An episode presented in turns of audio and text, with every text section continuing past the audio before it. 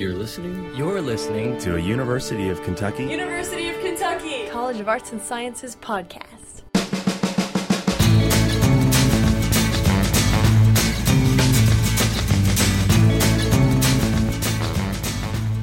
A new initiative to connect campus and community will debut next fall.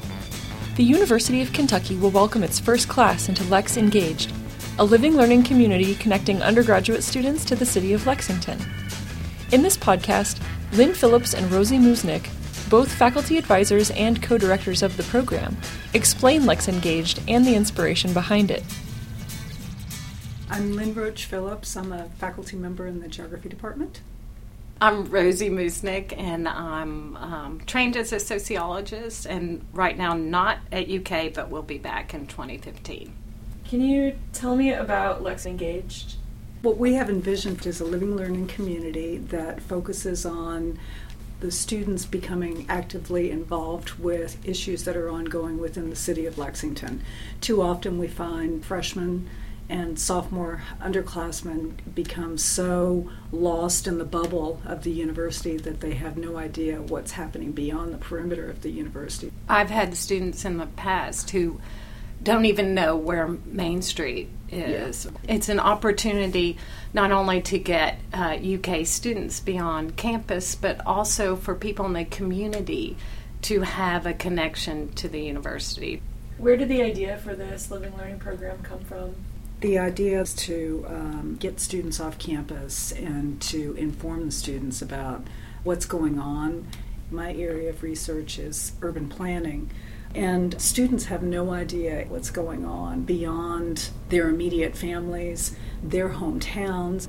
I would like to really enlighten students into how city form is changing and we do live in a democracy, in a democratic society. I'd like for students to become a part of that conversation. Rosie and I have already been in discussion with members of the city government.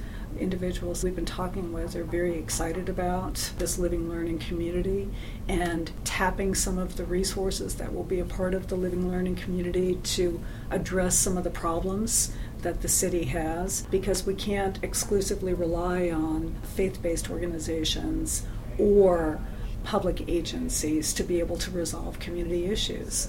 We need to have actively engaged, informed participants in society, and, and what better way than to start during your four year college experience with the City of Lexington. Are there other things you have planned for students to do as a part of the Living Learning Program?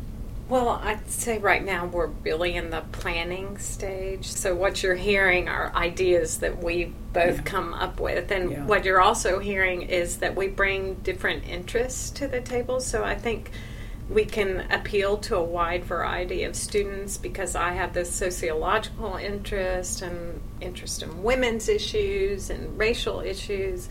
And Lynn was on the city's planning commission for nine years has great experience and knowledge about what's happening with the city in terms of growth and change. And so we bring those different perspectives to, to the table. I think it's critically important for students to understand what happens, to become involved early on, to speak their voice. Because what we find in the city of Lexington we have a lot of diverse opportunities for students beyond their four years here in Lexington, and many people wind up living here.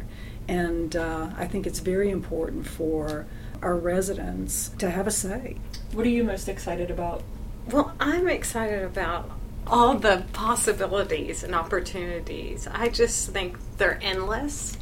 The students can help design this, and they can get experiences that they're not going to get elsewhere and they can be part of something really dynamic.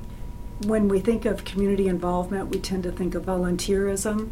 And um, Rosie and I anticipate that there will certainly be elements of, of volunteer opportunities um, within this living learning community. But what I'm excited about is seeing that volunteerism growing into um, a real passion by being members of this living learning community, students will have access to individuals that ordinarily they would not even know existed and can become really a part of positive change.